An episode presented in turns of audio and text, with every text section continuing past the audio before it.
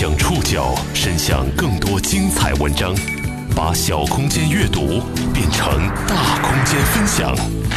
报刊选读，把小空间阅读变成大空间分享。欢迎各位收听今天的报刊选读，我是宋宇。今天为大家选读的文章综合了《新周刊》、澎湃新闻、《新民晚报》、网易极昼工作室、中国新闻周刊的内容，将和大家一起了解硬核医生张文宏和他的同行们。战役打到一半的时候，谁都有被感染的风险，是吧？那怎么办？我们要多待在家里，在家里闷一闷。二月二十四号，复旦大学附属华山医院感染科主任张文宏又刷屏了。作为复旦大学老师的他，在线讲了一堂新冠肺炎防控课。因为大家的接力传播，这堂原本针对学生的科普课，成为全中国人的科普课。疫情爆发以来，这位语速快于常人。整天净瞎说大实话的医生，迅速成为新晋网红。有人称他男神，还有人夸他硬核，还有人说张文宏这样的医生，中国需要一万的。重重声誉之下，这位自称焦虑的医生，希望大家不要把他看得太了不起了。不是我的一个人格高尚，只是我就是一个特别焦虑的人。毕竟，他和他的同事们这些非常时期的逆行者和我们一样，都是普通人。报刊选读今天为您讲述硬核医生张文宏和他的同行们。二月二十四号，复旦大学附属华山医院感染科主任张文宏在线上为复旦大学的学生们带来了新冠肺炎防控的第一课。我是复旦大学医学院的老师，同时呢，在这个特殊的日子里，因为通过多个网络平台直播，也因为张文宏医生最近的网红体质，这堂三十多分钟的原本针对大学生们的课程，迅速成为一堂全民科普课。在课程当中，张文宏医生介绍了过去一百年间，包括一九一八年流感、二零零三年 SARS 等在内，人类多次传染病爆发史。也梳理了此次新冠肺炎疫情爆发的各个时间节点和医生们采取的种种防控措施。在课程里，张文宏医生也提醒：现在战役刚打到了一半儿，复工复学的人们依然要在家里再闷一闷。虽然百分之九十九的人可能不会生病，但哪怕只要有百分之一的人没有被发现到处游走，那疫情还是有扩大的风险的。哪怕有百分之一的人有生病了，没有被发现，乱走、串门搞在一块儿，那有可能一下子就会扩大。所以，我们现在全国都在做一件事情，在新的工作岗位，大家去上班的时候，要防止被这个病感染，也要防止被人家感染。在这堂课里，张医生讲述了他接诊的一个上海家庭的案例。一月二十九号，这一家三口 A、B、C 三人都因感染新冠病毒住院了。医生们在追踪他们的旅行史时发现，其中有两位家庭成员去过安徽合肥。合肥跟上海一样的，发病率也就几百个。去过安徽，按道理是没问题的。他说我在安徽的时候，我每天去那个健身房练健身的。好，我们就搞过去去那个健身房。我说你这个健身房出现过有事吧？哦，他说有的，健身房现在被关掉了。这个健身房有五个人在这个健身房里一起健身，生病了。然后我们上海的这两个人在安徽工作的时候，一月十四号、十九号之间，他经常到这个健身房，他被感染了。一到上海，你看，一月二十九号他就进来了。这个故事到这儿还没结束。这一家三口中的 A，在没有发病前，因为觉得自己没有武汉旅行史，就和 D、E 两个人吃了顿饭。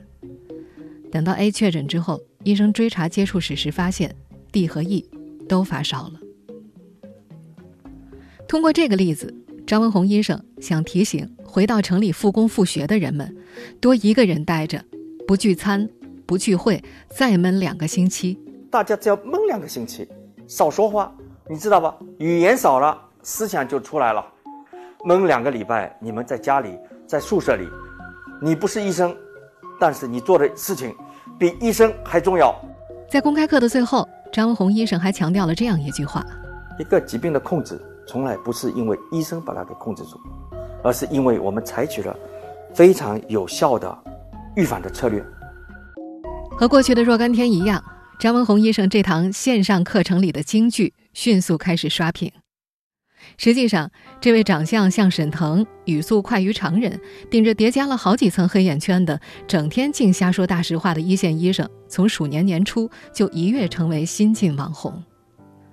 无论你是积极的投身前线的战役人员，还是无措的被闷在家里的咸丰帝，你一定在某处看到过火遍全网的张氏金句。那些话，就像一枚枚定心丸一样。药到病除地安抚了我们内心深处的某些焦虑。我自己就是那个被安抚的人之一。在疫情开始之初，我也和大家一样，一刻不停地刷消息，刷到自己觉得特别的疲惫。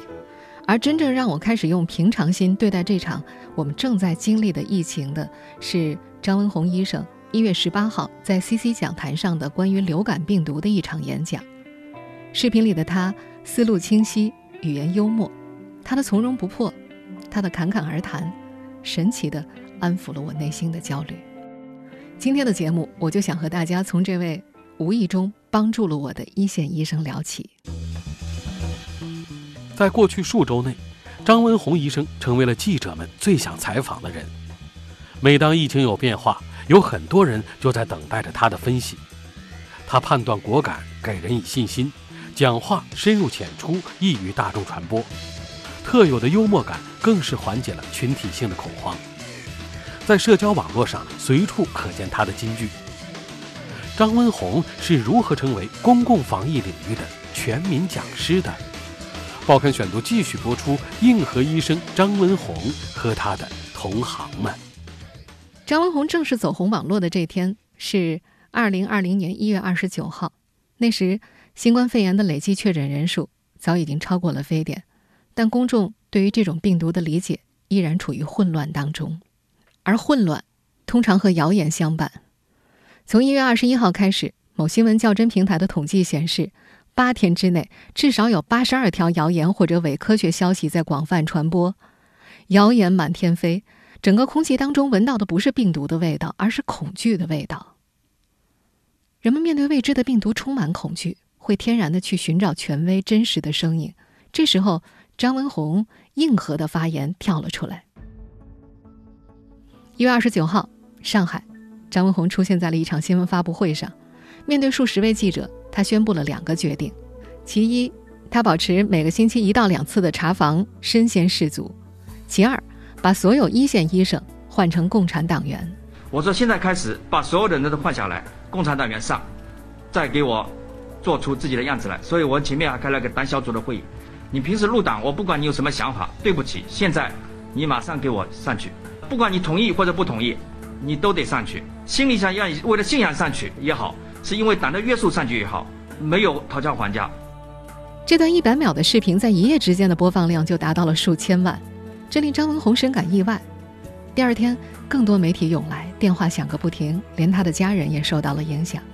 记者们追问着换党员的原因，在第一财经的直播当中。张文宏有些卡壳，他说：“我们这些党员好像都没意见。”在央视的镜头前，他皱眉，身子向后靠。他们觉得很奇怪，我觉得很，我也觉得很奇怪。你们为什么觉得奇怪？我觉得很奇怪。要大家讲好的事情，我大家按讲好的事情来办。他认为这是最基本的契约精神。不过在这这样一个特殊的场合里面，我们对于一个就是我们每一种人都有一个契约精神，我觉得很重要。我们所有的党员一开始讲好的，现在就去做，其实仅此而已。大家不要做太多的高大上的解释，我觉得那那那个意义也不是太大。你看好吧？自然，他的这个回应又席卷网络，也是从这时候开始，他有了一个新的称号——硬核医生。在上海华山医院。硬核医生张文宏是所有人的张爸，不是因为张文宏年纪特别大，这个绰号从三十多岁起便一直跟着他，而是大家长式的性格使然。报刊选读继续播出：硬核医生张文宏和他的同行们。在复旦大学附属华山医院感染科，张文宏三十多岁的时就获得了一个称呼——张爸。他果敢干练，习惯把科室里的大小事务都安排好。根据感染科副主任邵林云回忆，就连一起坐车，谁先下谁后下，他都要管到位。此次新冠疫情刚有苗头的时候，张文宏第一时间拍板，把感染科的病房全部都腾空，当天晚上，医生们通宵达旦地搬运病人，为防疫做准备。他提前闻到了战争的气息。早在十七年前非典爆发时，张文宏的导师温新华担任上海市专家组组长，他受命守住大后方，在华山医院处理疑似病例。那年，上海创造了无医护人员感染、无社区传播、无群体爆发的上海奇迹。在疫情结束之后，张文宏协助温新华撰写了国内首部介绍 SARS 的专业图书。他在书中谈及，将来我们还会遇到这样的事。而此次新冠肺炎疫情扩散之后，在华山医院，哪类病人需要留观，哪类病人可以解除留观，张爸都说一不二。他明确，按照这些标准来，出了事我来承担。他督促党员上岗，也提出没有防护。医生可以拒绝上岗，这让年轻的医生们很受鼓舞。作为复旦大学上海医学院的博士生导师，张文宏的严格是出了名的。最有勇气的研究生才会报考当他的门生。早晨六点半，一般的研究生仍在做梦，他的学生却早早的清醒，开始和导师讨论课题。张医生一天最不忙的时候，都会用来教学。有数据统计。华山医院感染科年门诊量超过十四万人次，年接收转诊病人两千多人次，会诊病人数千人次。张文宏不到四平米的诊室当中，每天都挤满了前来求诊的人。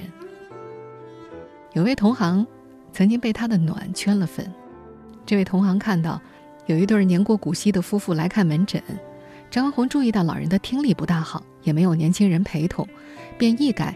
医生飞扬潦草的书法习惯，一笔一画的在处方纸后面给老人们写下了：一、先去挂号处缴费；二、去一楼抽血。他洋洋洒洒一共写了五点，最后一点是不要再挂号。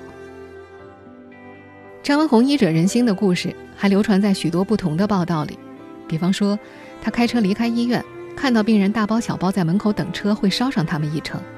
再比如，发现病人家里把姐姐上大学的钱用来给弟弟治病，他便当场捐了五千块。在网络上公开的就医经验当中，耐心、果断、雷厉风行，成为大家对张医生的共同评价。他会亲力亲为地替外地患者加号，打电话落实床位，在私人邮箱当中为病人提供诊疗意见。他还是个像电脑般的存在。有病人疑惑，他怎么能记住这么多患者的状况？而这些工作当中的繁杂的事物和记忆，都要仔细处理，这一运转就是二十多年。每日行色匆匆的张文宏没有微博，没有抖音账号。走红之后，沿着线索，他此前的公开演讲成了人们热衷传播的内容。早在二月二十四号的新冠肺炎防控第一课刷屏网络前。他就已经成为了一名全民公共卫生入门课讲师。报刊选读继续播出：硬核医生张文宏和他的同行们。二月初刷屏，并且安抚了我焦虑情绪的那段演讲，是今年的一月十八号录制的。在新冠疫情开始之初，关于人传人的预警还没有在全国上空拉响，感染科的医生的焦虑却已经深重。张文宏应邀前往北京 CC 讲坛现场录制了这期节目。流感的全称是什么呀？流行性感冒了。那流行性感冒跟感冒不是一家人吗？那我就问你，猫和老虎是一家人吗？很多人想了半天，好像是一家人啊，因为他们都属于什么一个 family，猫科动物对吧？猫和老虎是一家人，说明他们在基因的发育上面很接近，所以猫和老虎之间虽然有区别，还是一家人。演讲当中，他生动的打比喻。他说：“如果流感是大老虎，那么感冒可能就是小爬虫，是苍蝇。但流行性感冒跟感冒根本不是一家人。我今天如果告诉你流行感冒是老虎，那你说感冒是什么呢？我告诉你，感冒连兔子都不是，它可能是小爬虫，可能就是苍蝇，就这么远。但是他们取了一个同样的名字，你这个谁能够理解呢？”他还举例了一百年前，第一次世界大战之后，全球仅有十八亿人。死于流感的人数是五千万到一个亿之间，各种具体的案例和数字向观众们说明流感猛于虎。视频里的张文宏思路清晰，语言幽默，深入浅出，二月初视频刷屏之后，很快就有人表示，像张文宏这样的医生，中国需要一万打。除了这期演讲，他录制于二零一八年的《人类如何抵抗病毒》也在各个平台流传。这期演讲从八千年前人类驯服小麦开始讲起，讲农业社会的诞生，讲人类的聚集。从那个时候，我们生活的更加美好，但是我们也更加艰难。为什么？人类只要聚集，所有的传染病，很多野生世界跟我们一起存在的病毒细菌，就有可能成为一种爆发的态势。除此之外，还说了天花、鼠疫、霍乱、麻风等种种曾经叫人闻风丧胆的可怕的疾病，再向大家普及人类目前消灭了哪些病毒，又有哪些病毒依然存在。今天给大家讲的这件事情，就是说人类社会很美好，但是我们的危险一直是存在的，而且很多东西可能是我们人类自己产生的。其实，看完张文宏医生前后两次演讲。以及他在接受采访时吐露的种种金句，我们不难发现，我们人类抵抗病毒的方法无非就这几点：第一，病毒每天都在变异，与我们同在；世卫组织每天都在预测，但每次的预测都是错误的，我们只能够听到时钟在滴答滴答的响，但从来不知道现在几点钟。第二点，目前的医生们已经具备了一定的武器，只要追溯病毒源头。便能有效的控制且抑制，我们当然要抱有希望。第三，虽然病毒爆发的时间是不确定的，但我们预防的措施却是非常确定的，比如提高抵抗力、戴口罩、勤洗手、保持良好的个人卫生习惯，这些我们总不能还指望医生去帮我们解决了吧？但是，仅仅是为了让广大公众知晓这几点，医生们。便已经足够焦虑的了。在二零一八年的那期演讲当中，张文宏这样说：“所以我也相信，将来大家都可以非常美好的生活的，我们过着非常静好的时光。但是你在过着美好的生活的时候，一定不要忘记有一群人，就是我们这些人，在后面默默的在做这些事儿。你好像看上去很伟、很非常伟大，其实没有。我只是认为这也是我们的天命而已。什么叫天命而已呢？我不做这个事，我晚上就睡不着，不是我的。”一个人格高尚，只是我就是一个特别焦虑的人。这一群焦虑的人特别适合做这件事。那么我们正好联手，你有梦想，有理想，为人类的未来，我们来保护现在的岁月的静好。谢谢大家。张文宏走红之后，有不少网友把他称为第二个钟南山，但这位自称焦虑的医生却希望大家不要把他看得太了不起了。他不止一次的希望舆论不要太关注自己。在接受央视采访的时候，他曾说过。那些武汉的医生才是真正的英雄，他说：“这是医生的职责。”在新型冠状病毒肺炎疫情的这场战役中，无数像张文宏医生一样的医护人员冲在第一线上，他们是抗击疫情的第一道防火墙。连日来，驰援湖北的全国各地医护人员成为最美逆行者。以他们的负重前行，守护我们的岁月静好。但是，当主流语境开始习惯性的拔高医生的时候，我们似乎忘了，医生其实也是一份普通职业，选择逆行的医生们也是普通人。报刊选读继续播出：硬核医生张文宏和他的同行们。的确，当主流舆论开始习惯性的赞美医生、拔高医生。而并非以一个普通职业去看待医生，以普通人去看待医生的时候，很可能会在不知不觉间影响一部分公众对于医生的认知以及期待。就像我们会在潜意识里认为，英雄就该勇敢，英雄就该在遇到危险的时候站出来一样，有一部分人可能会就此产生，医生就该牺牲自我，医生就该理所当然的治愈疾病的心理。于是，在近年的国内新闻事件当中，我们能看到很多把医生当成神的，还有要医生当神不成，便又将其当做要砍要杀的敌人的事件。甚至有一部分人在去医院看病的时候是带着一种消费的心理去的，这部分人会觉得，我花钱看病了，你就得负责把病给我看好，我把人活着送过来了。人治没了，就是你医术不精，是你把人给治死了，你就得负责任。有很多医闹事件的发生都源于此。患者认为，我花了这么多钱，你当医生的却没帮我把病治好。有人这样总结：时刻在依赖，时常在忽视，时而在抱怨，却从来不了解，是我国医患关系里的真实写照。在我们前面提到的 CC 讲坛的那期演讲当中，张文宏医生在谈到治疗流感的时候，也调侃了当下的医患关系。说一百年前，当世界上叫流感、叫 flu、叫 influenza 这个名字出来的时候，到了中国，我们怎么去翻译它呢？不就是发烧吗？发的很高很高的烧吗？那不就是感冒吗？很多人发烧，很多人感冒，不就是流行性感冒吗？是不是？所以这个名字就定下来了。定下来以后，这个误解一直延续了一百年。所以今天，如果有人因为发烧去医院去看，最后死掉的话，还花了这么多钱，你说这个仇恨应该向谁发泄呢？医生。在二月初，这位硬核医生在接受黎世平采访的时候，也为所有医护人员说过一段大实话。医务工作者现在最缺乏的是关心，第一关心是防护，第二是疲劳，第三是工作环境。我觉得一定要跟上，如果跟不上，就说明没有把医务人员当人，只是当机器。对这一群我们在基层工作的人，应该保持一年三百六十五天，每天都要关心。我觉得这个是很关键的。医务人员被关心了，没有受到伤害了。现在你也知道，很多伤害的医务人员，大家做起事情来才会有劲。在人类发展的进程中，在人类和疾病战斗的历史当中，医生。是我们这方最强有力的队友，他们是人类重要的一部分，他们是人，是普通人。我是个医生，不是神，只是个普通人。没错，修行在红尘，治病救人，也不是万能。我们现在听到的是二零一九年八月十九号中国第二个医师节，四川的几位医生拍摄的一支 MV，他们在歌词当中唱到。我是个医生，不是神，只是个普通人。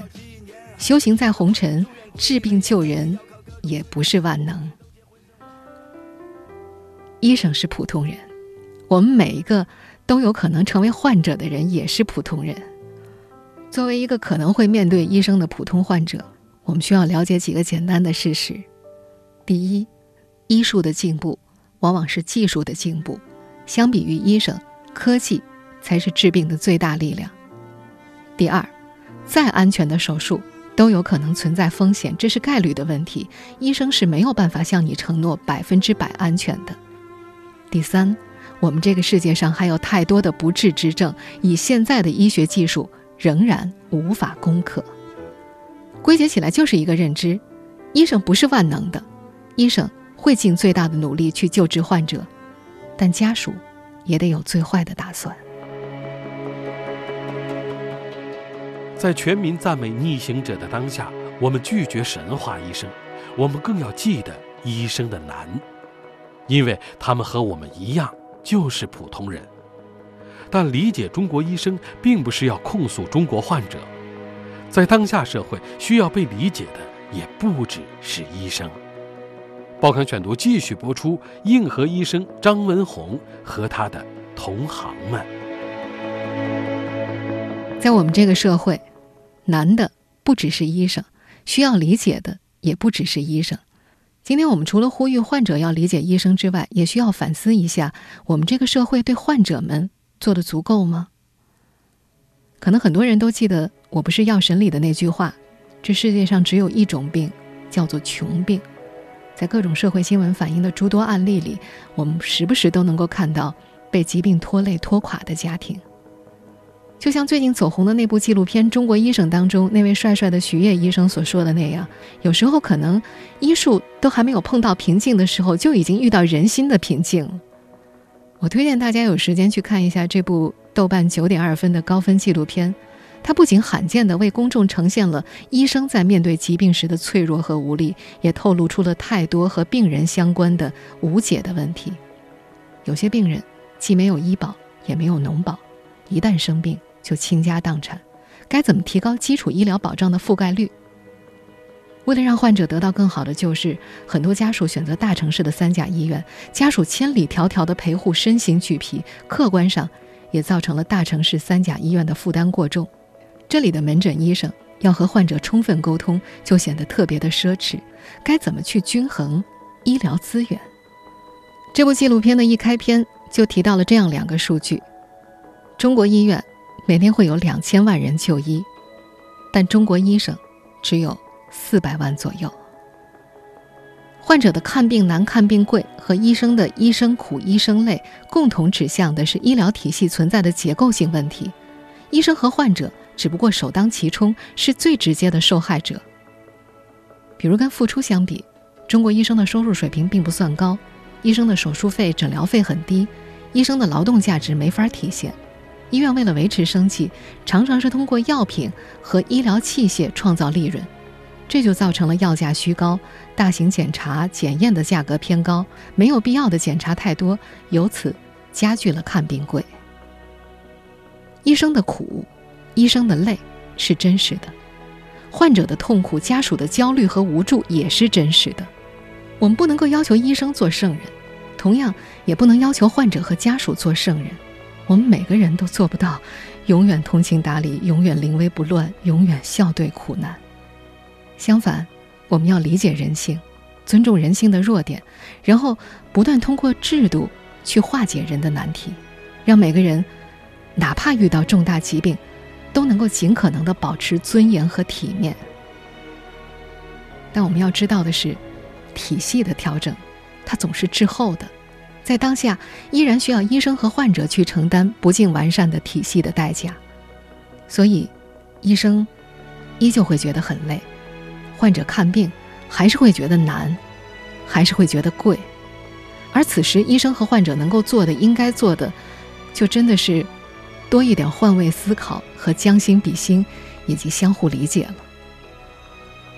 在我们前面提到的 CC 演讲当中，张文宏医生说了这样一段话，他说：“医生最大的收获，便是收获有可能会失去的生命。”二零一三年。这位医生治愈的一位禽流感患者送了他一块牌匾，成了他为数不多的愿意展露出来的褒奖。